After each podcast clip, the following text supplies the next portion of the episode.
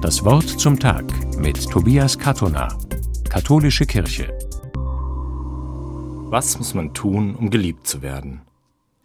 Manche offenbar gar nicht viel, denn immer wieder höre ich den Satz, ich weiß gar nicht, womit ich diese Liebe verdient habe.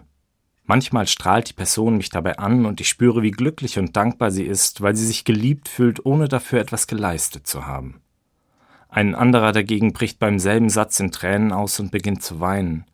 Dann spüre ich, wie die Person tief in ihrem Inneren überzeugt ist, nicht gut genug zu sein, um diese Liebe geschenkt zu bekommen.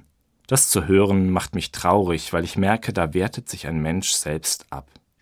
Ich glaube, dass Liebe im Idealfall immer unverdient ist, ansonsten ist es keine Liebe.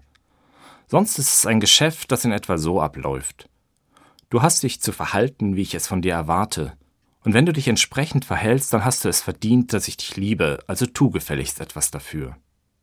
Ich bin überzeugt, ideale Liebe ist immer unverdient, weil sie geschenkt wird, ohne eine Gegenleistung zu erwarten und weil sie nicht aufhört, wenn die Gegenleistung ausbleibt. Sie liebt, weil sie nicht anders kann. Aber das Leben ist nicht immer ideal. Ich glaube, wir lieben andere Menschen auch deswegen, weil sie uns gut tun und sich somit auf eine gewisse Weise unsere Liebe auch verdient haben.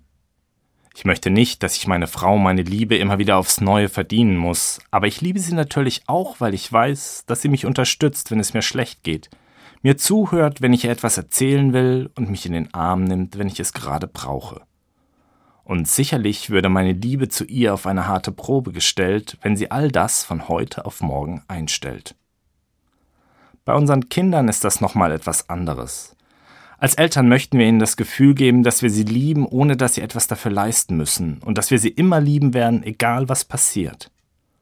Und trotzdem geben wir ihnen sicher auch manchmal das Gefühl, in diesem Moment gemocht und geliebt zu sein, weil sie etwas gut gemacht haben.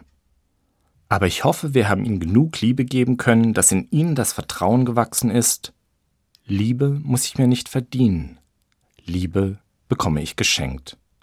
Tobias Kattoner aus Emdingen von der Katholischen Kirche.